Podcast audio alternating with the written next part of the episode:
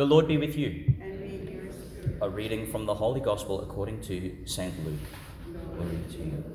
Jesus went out into the hills to pray, and he spent the whole night in prayer to God. When day came, he summoned his disciples and picked out twelve of them.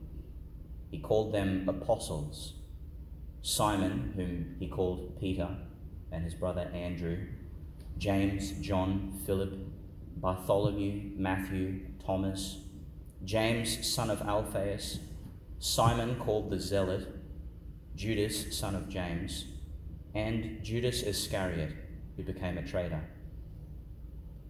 He then came down with them and stopped at a piece of level ground, where there was a large gathering of his disciples and a great crowd of people from all parts of Judea and from Jerusalem and from the coastal region of Tyre and Sidon, who had come to hear him and to be cured of their diseases.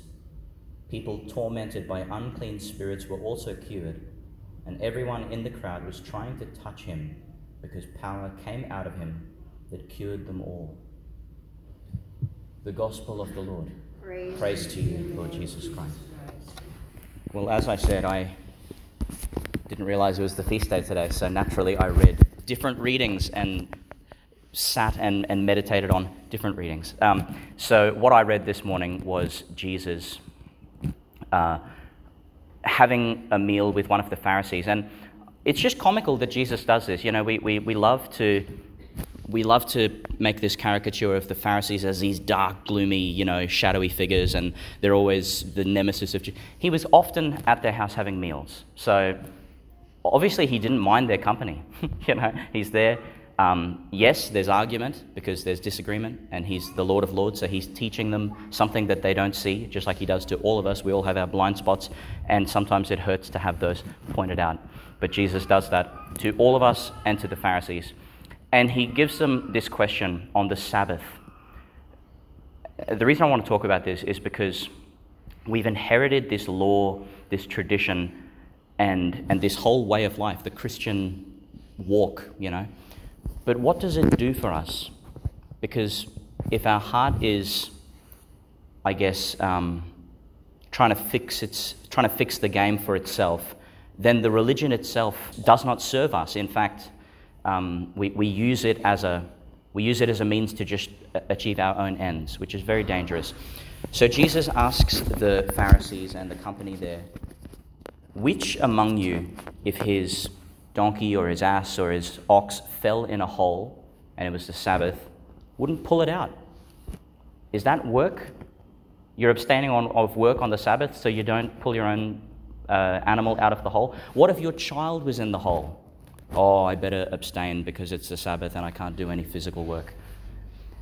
See, the question really for us, and, and put it in the context of what we've inherited from the apostles, the question for us is Does our religion help us to love, or does it sort of excuse us from loving?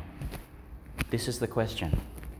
This is why Jesus very sharply puts it all the law and the prophets is summed up as this Love the Lord your God with all your heart, all your mind, all your soul, all your strength, and love your neighbor as yourself.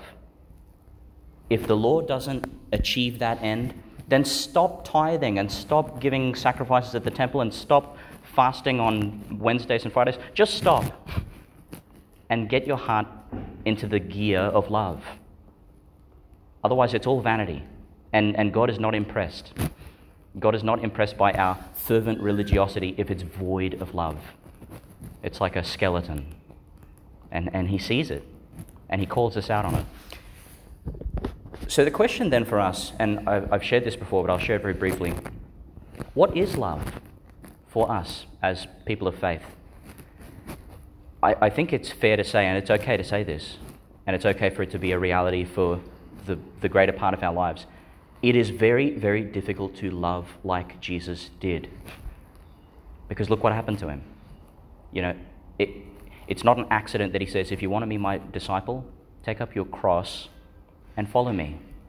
Because love in the Christian life is essentially crucifixion, it's, it's the paschal mystery, it's me dying and then rising. We see it in Jesus himself. We see it in his closest friends, the apostles. And, and everything that has been built on that tradition now is meant to help us see it in ourselves, realize it in ourselves. All of our, all of our religious practices, all of our tradition, all of the law, let it help us love, to have hearts like God Himself, to pick up our cross, to, to, to pick up all the, um, the charity and, and, and um, good intention that we have, and to really live this life like blood poured out